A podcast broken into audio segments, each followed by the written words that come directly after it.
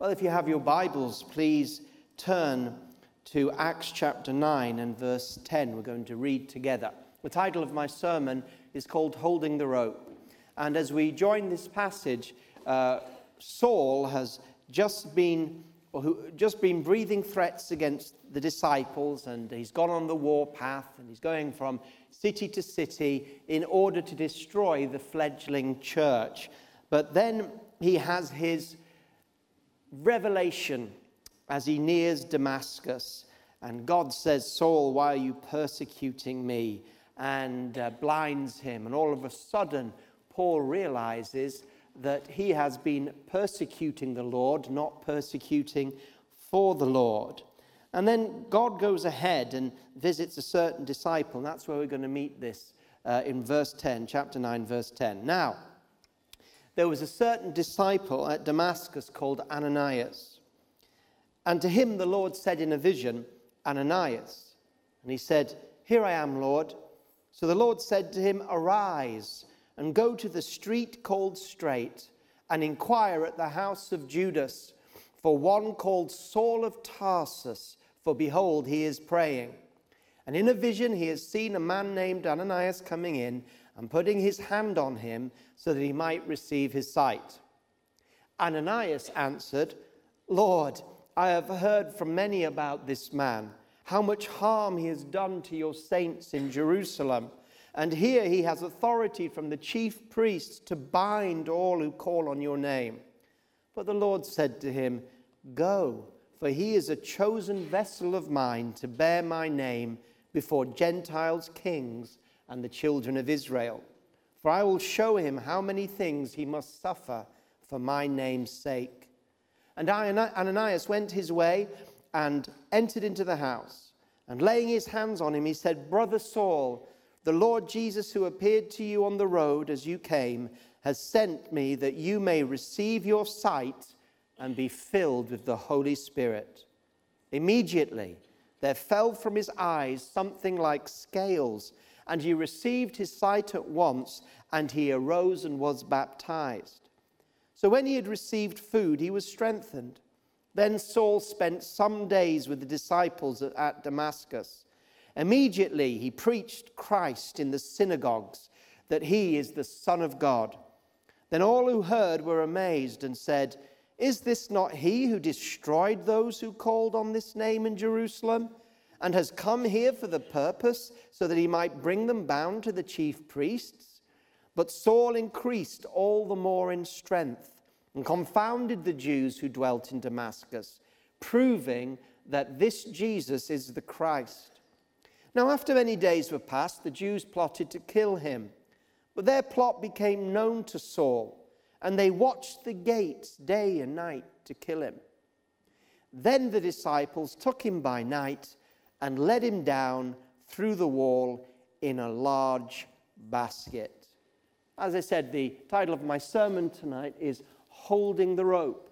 And I want to focus on that last verse that we read about how the disciples delivered Paul from Damascus by putting him in a basket and going up high on the Damascus walls and then letting him down in the middle of the night by holding onto a rope and slowly letting the rope down until they felt Paul's basket touch the ground.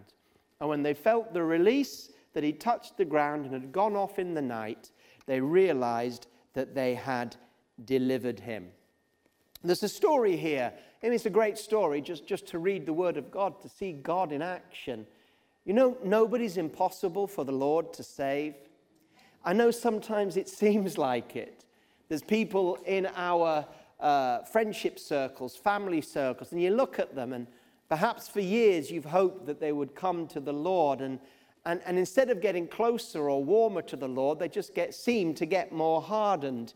And it, it's easy for us to give up in our hearts. We know all things are possible, but really, this individual in our family, this colleague, this can, could God really save them? Nothing's too impossible for the Lord. I want to encourage you tonight. God can save anybody. I mean, Saul was on his way to destroy the church. And God, in his sovereign mercy and grace, just appeared to him like that and turned his life around. God can enter into people's circumstances and so order or invade their circumstances that they come to him. No one's too difficult for the Lord. And so Saul had got radically saved, but God went on ahead of him and uh, prepared the place for Damascus because God knew that, when the, that, that none of the disciples would want to touch this man. He was a murderous man. He'd put men, women, and children who had followed the way, Christians, into jail.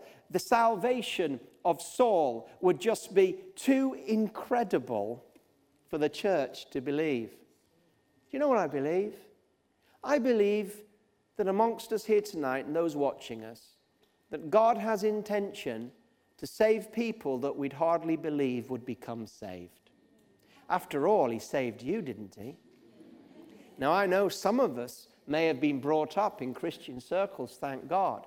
But there'll also be some of us here today, and you will remember that you were your own little Saul, or your own little Saulette, if you're a girl. And you will remember the days when you were horrendously anti God and anti Christ. And sometimes we forget that when we've been in Christ long enough, that we were haters of Him, despisers of Him, arrogant at times. But God came into some of your lives and turned you around. God is fixing on doing these things again. He has many who have yet to come to Him that He is planning to save. And we read the story. Ananias, I mean, it was such a radical salvation that Ananias argued with the Lord who came to him in a vision. I mean, can you imagine that? I mean, I, I would think that if God came to me in a vision and said, ah, so and so is going to get saved, even if it was a radical persecutor of Christians, I would hope that in a vision I would say, Yes, Lord. But Ananias said, Whoa, whoa, whoa, wait a second, Lord. Don't, don't, don't you know what this man has been doing? And God was so gracious with him. That's the type of salvations we should believe God for. We should believe God for radical salvations. Sometimes we think that somebody is naturally more open to the gospel than somebody else. Maybe they're more moral or they're more. But, but actually, often it's those that seem farthest away from the Lord that are next in line to get saved. Isn't that right? Amen. Amen. Yeah. So, he's there. He, he, he gets saved. He gets filled with the Holy Spirit. And then immediately he begins to preach Christ, and everybody's confused. Nobody knows what's going on. I mean, can you imagine when Paul or Saul, Saul would become Paul?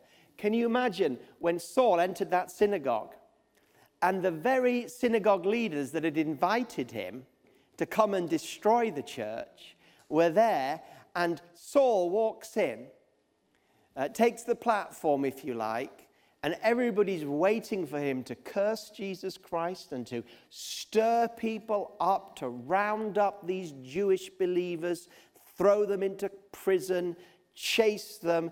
And he stands up and he says, I'm here to tell you my testimony.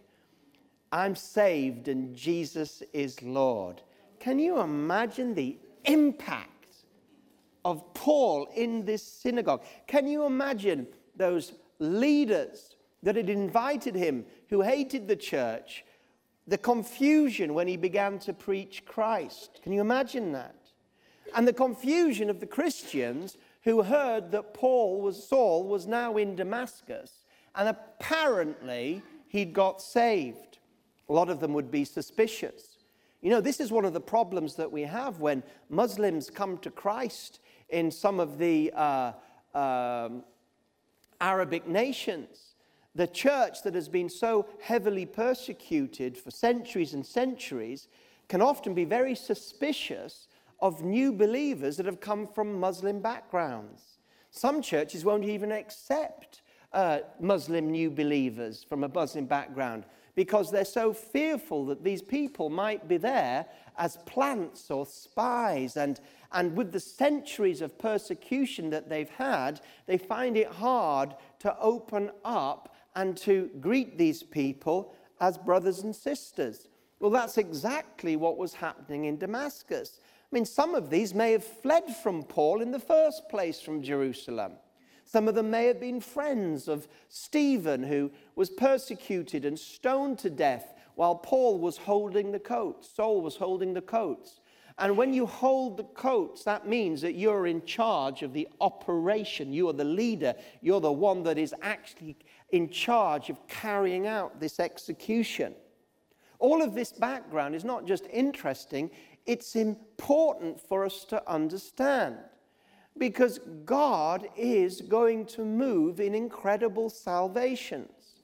And those that we don't expect to get saved are going to be radically saved from all kinds of backgrounds, all kinds, people from who, who have been steeped in, in different uh, sexual perversions are going to be radically saved and, and come to Christ. And, and all sorts of people from all sorts of backgrounds are going to come and make the church a messy place because God's going to save them and bring us to us.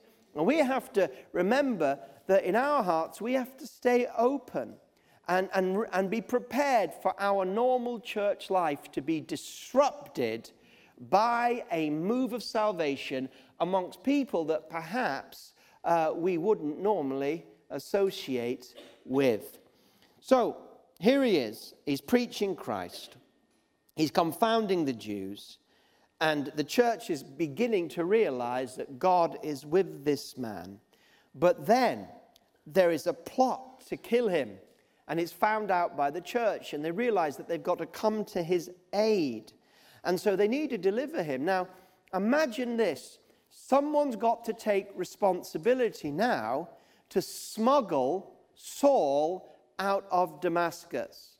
And you can imagine the believers in one of their house churches coming together, maybe the elders, and saying, All right, you know, they're watching every gate Paul can't go anywhere. We've got him hiding up there on the roof, and, uh, you know, we just can't get him out. And they're searching night by night up and down the streets to find him, and they're going to murder him outright. What we need is some volunteers to help him escape. How many volunteers do we have in this house church meeting tonight?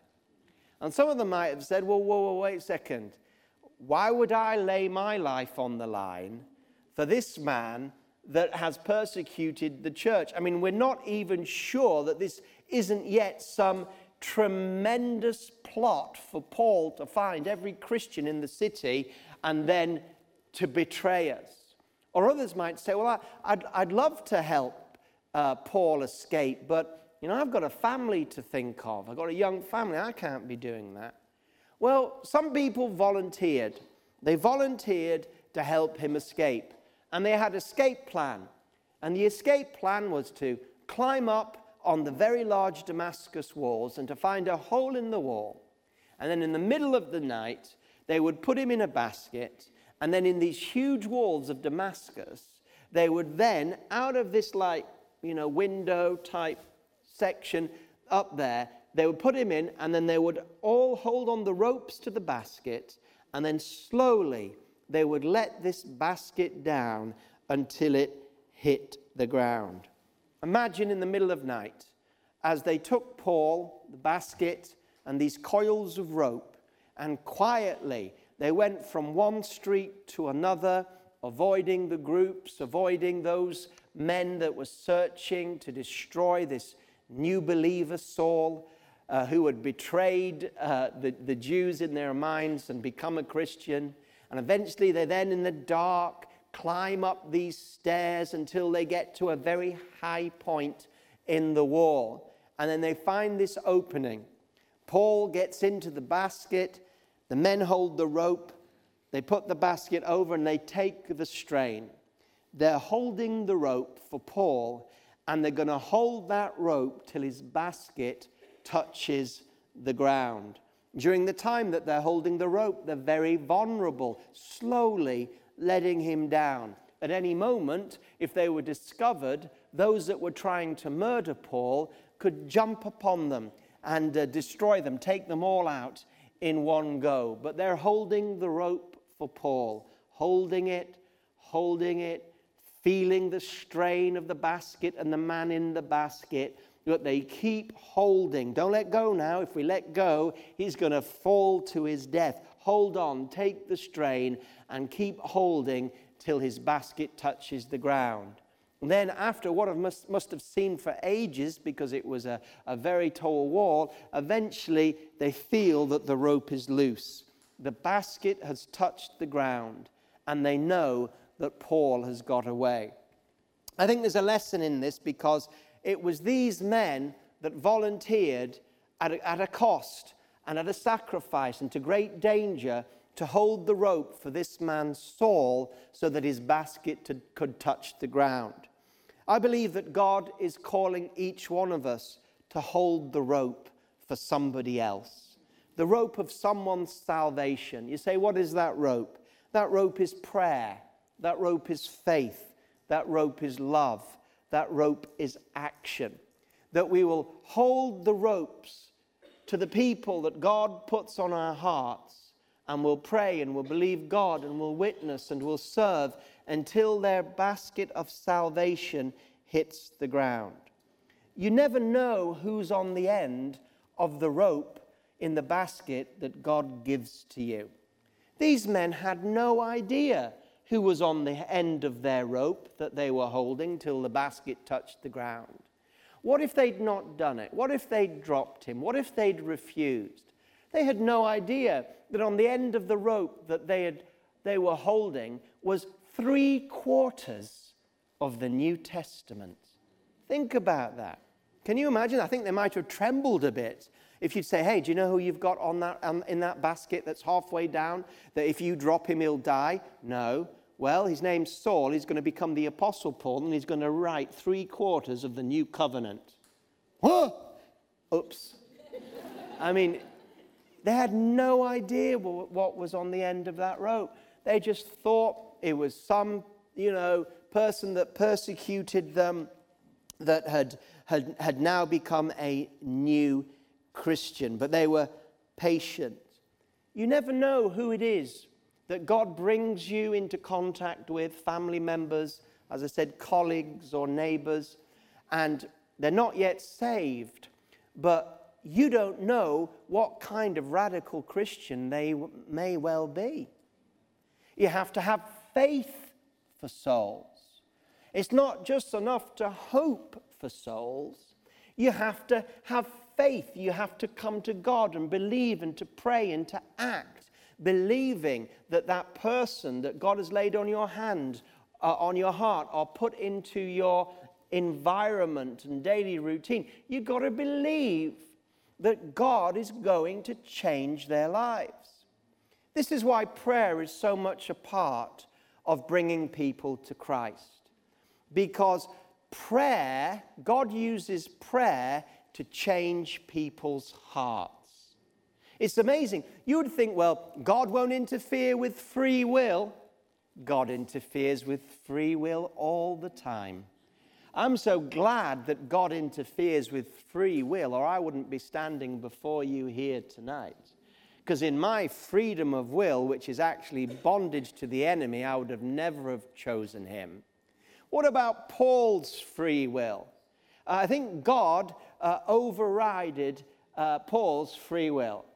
Paul was free willing up and down the country persecuting the Christians. And then God decided to knock him off his horse, whether he wanted it or not. This is how God operates.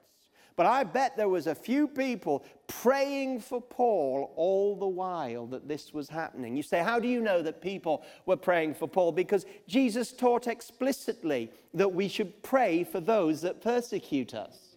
So I think Paul, but I'm sure he was, Paul was on the target list. He must have been on the top prayer target list of the early church. Who else was persecuting more? And therefore, who else qualified for Jesus' statement pray for those who persecute you, bless your enemies? The early church was saying, well, whoever else we're praying for and blessing, we're praying for and blessing Paul. And I believe that this is part of God's plan. That when we bless our enemies, when we pray for those who persecute us, that God is using us to release his sovereign will to bring many of them to the Lord. Jesus did not tap Paul on the shoulder and say, Excuse me, Paul, would you like me to knock, off your, knock you off your horse, make you blind, and turn you to me? God does not have to have permission to come into his own created humanity's lives and experiences. And that should give you courage because if you have a burden or if you begin to pray for people, you can be sure that God is somehow leading you. You're not in your job by accident. You say, Well, I'm just in a temporary job. You're not in your temporary job by accident. You're not living in that house or that flat or that room by accident. You're not on that street by accident. You're not studying at that school or college by accident. Listen to me, nothing happens by accident. Everything is under the rule and supervision of Almighty God. And so have courage. Even if you feel that your neighbors aren't interested, uh, God has placed you there for a purpose. God promised us, He said to us, Go into all the world and make disciples. So, why would He place us in places where no disciples are going to be made? God promised us He would make us disciples, and therefore it means that we have disciples out there. In the book of Acts, uh, um, God says, I have many people in this city and they're not even saved. We have to grasp hold of what I'm saying so that we can then turn what I'm saying into effective prayer that will begin to change people's situations and allow God's sovereign power to enter through his praying vessels. The reason people aren't getting saved is because people aren't praying. The reason people aren't witnessing is because people aren't praying to have confidence that their witness is going to have an effect. You just can't go cold all the time into a situation and believe that someone's going to get saved. You have to pray. You have to plead. You have to show God that you desire this soul to be saved. And God will put in us, in all of us, there is a desire to see souls saved. All of us. All of, even when we're discouraged even when we don't believe and we think they're never going to get saved. Even when we think nothing's happened. Even if we say, well, my experience is, is that I'm not reaping a harvest. That's what should drive us to prayer. Prayer is holding a rope for somebody. And you pray, and you pray, and you continue to pray. You hold that rope until God begins to bring that basket to the ground for salvation, deliverance. God is calling you to hold the rope. Let me ask you tonight who are you called to hold the rope for? Who? Ask yourself it afresh. You might know instinctively, you might have forgotten. Who is God calling you to hold the rope for? In our cell vision, we have what we call the evangelism of three. It's to help people focus on spiritual issues. And what we do is we encourage people to think in the next month of three people that they are in contact with in any way. It could be a housemate, could be a colleague, in regular contact. And during that month, you pray especially for those three people. You ask God for opportunities to impact their lives in love, in service, in friendship. You pray and you expect and you move and you act and you're open. And that changes the way that you look at these three people that we ask you to focus on each month. It can change from month to month. It's meant to be a Holy Spirit thing. And when you're praying for someone and focusing on some, somebody and praying and looking for opportunities, then when you go into work, you notice them in a way that you didn't notice them before. Do you hear what I'm saying? Because you just prayed for them this morning. You're looking for opportunities. You're, you're out to help everybody, of course, but, but these people are on your heart and you're praying for them. Uh, at the end of work, instead of perhaps just going home, you've been praying for them and you might say, hey, do you fancy going out for a bite to eat or however you feel led? And you begin to do little things, but with intention because behind it there's prayer. These are the simple precepts of holding a rope for somebody's lives. It wouldn't surprise me that if out of this sermon tonight somebody said, I'm going to pray for a specific individual at work, and I'm going to contact them, um, I mean, I'm going to speak to them, I'm going to invite them to do something fun, that God wouldn't be involved in that. I would, be very, I would think that God would be involved in that. Or perhaps somebody that you know that you haven't been in touch for a while because we're all very, very busy. But you say, Do you know what? I'm going to pray. I'm going to give them a ring or a text, and I'm going to say, Hey, it's been a while. Let's meet up. And I'm going to pray for that meeting. Something, just triggering something with prayer. What's that? You've just picked up the rope for the first time, or you've picked up the rope again for that individual. And often the Lord will lead us in this. And holding a rope, I'm not saying everything's going to change overnight. But if nobody's holding the rope for somebody, how is their basket of salvation ever going to hit the ground? You know Romans 9 and Romans 10. Romans 9 is wonderful because it says God is totally and utterly in control of everybody and all things all the time. But Romans 10 is wonderful because it's the other side of the coin and it says, hey, how can they get saved if no one preaches the gospel to them? And how can they have the gospel shared with them in word and deed if nobody goes to them and if nobody sends them?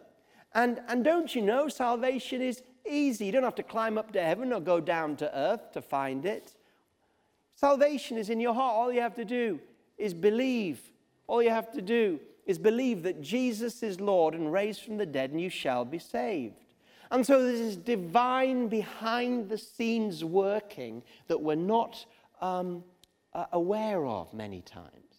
Behind the scenes, we don't know why we're here. We, we, we, find ourselves in a job, we find ourselves in a place, we find ourselves on a plane, we find ourselves in a train and, it, and it's late and there's people around us. And God is sovereignly setting scenes but if we're alert to the fact that God is at work sovereignly, and, and we are praying and ready and looking for opportunities, you'll be amazed at how many divine appointments are passing our way all the time.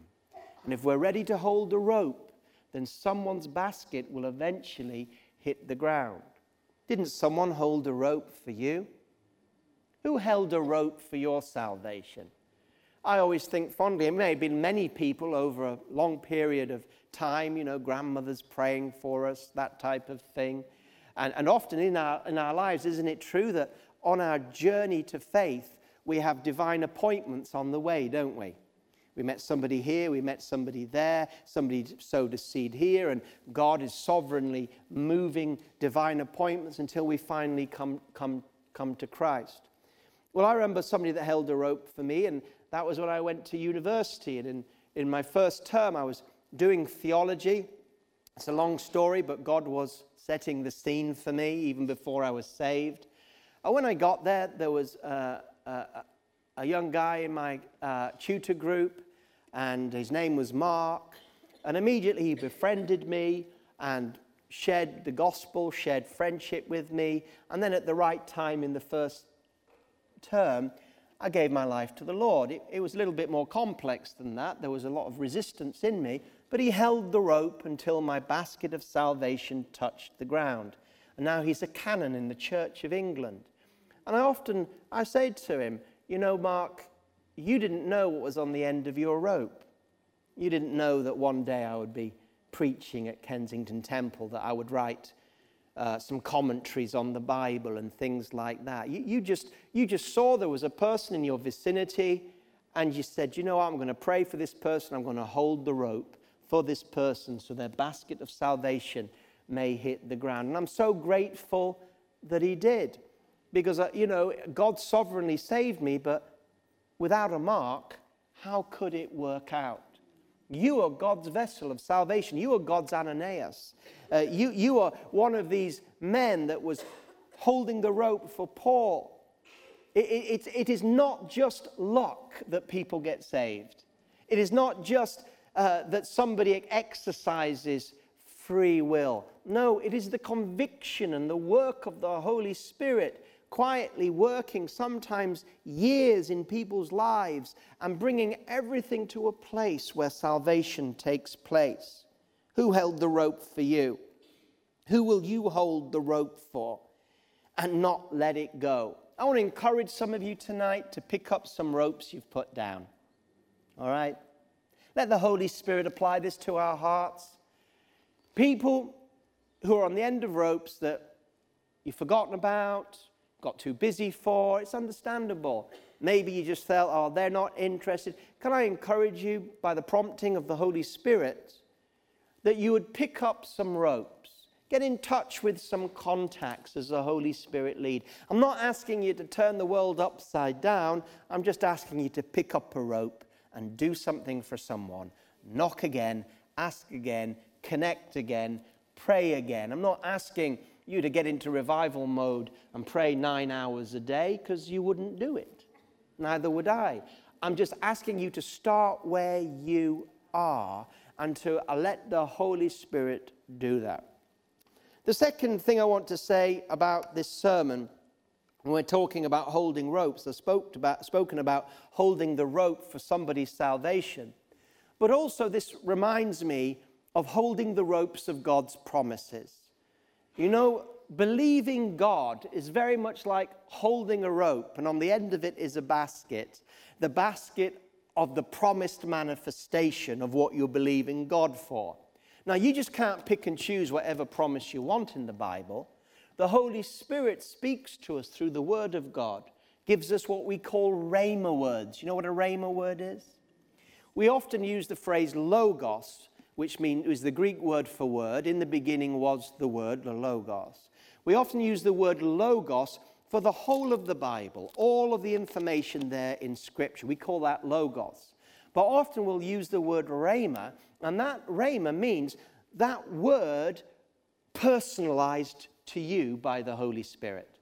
Uh, have you ever, some people, they have Bibles um, and they take a highlighter pen, and when some verse really strikes them or some bit, they highlight it. Well, that really spoke to me.